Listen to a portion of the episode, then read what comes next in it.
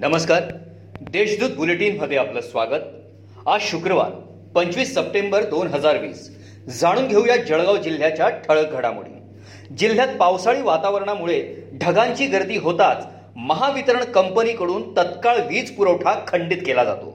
वारंवार खंडित होणाऱ्या वीज पुरवठ्याने त्याचा फटका ऑनलाईन अभ्यास करणाऱ्या विद्यार्थ्यांना बसत असून एक ऑक्टोबरपासून सुरू होणाऱ्या परीक्षार्थी विद्यार्थ्यांच्या अभ्यासावर देखील याचा परिणाम होत असल्याचे बोलले जाते.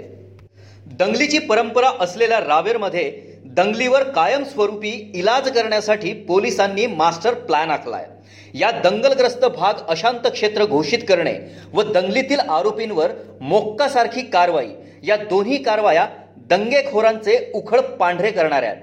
अशा गंभीर कारवाया दंगलग्रस्त भागात होणारे रावेर महाराष्ट्रातील एकमेव शहर ठरणारे.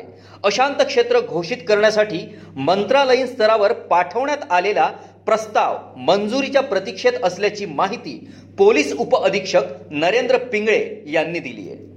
जिल्ह्यातील काही भागात वादळी वाऱ्यासह पाऊस झाला.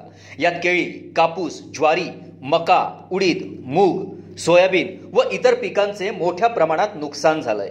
मात्र काही भागात या नुकसानीचे अजूनही पंचनामे सुरू झालेले नाहीत.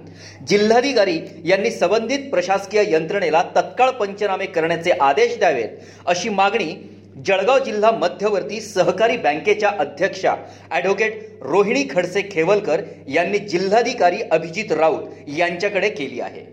शिवाजीनगर उड्डाण पुलाचे काम सुरू असल्याने शिवाजीनगरसह परिसरातील नागरिकांना शहरात कामानिमित्त ये जा करण्यासाठी रेल्वे दादऱ्याचा वापर बंद केलाय. त्यामुळे नागरिकांना फेऱ्याने पायपीट करावी लागते.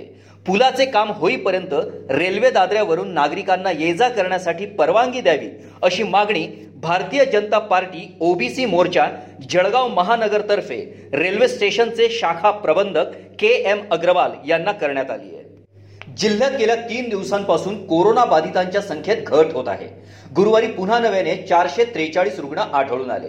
यामुळे जिल्ह्यातील एकूण रुग्णसंख्या पंचेचाळीस हजार आठशे बहात्तर इतकी झाली आहे. गुरुवारी दिवसभरात आठ रुग्णांचा मृत्यू झालाय.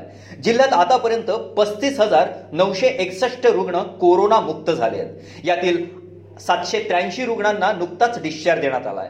सध्या आठ हजार सातशे चौऱ्याहत्तर रुग्णांवर उपचार सुरू आहेत. या होत्या आजच्या ठळक घडामोडी. याबरोबरच वेळ झाली आहे येथेच थांबण्याची. भेटूया पुढील बुलेटिन प्रसारणात. तोपर्यंत संक्षिप्त बातम्या आणि ताज्या घडामोडींसाठी देशदूत डॉट कॉम या संकेतस्थळाला भेट द्या. धन्यवाद.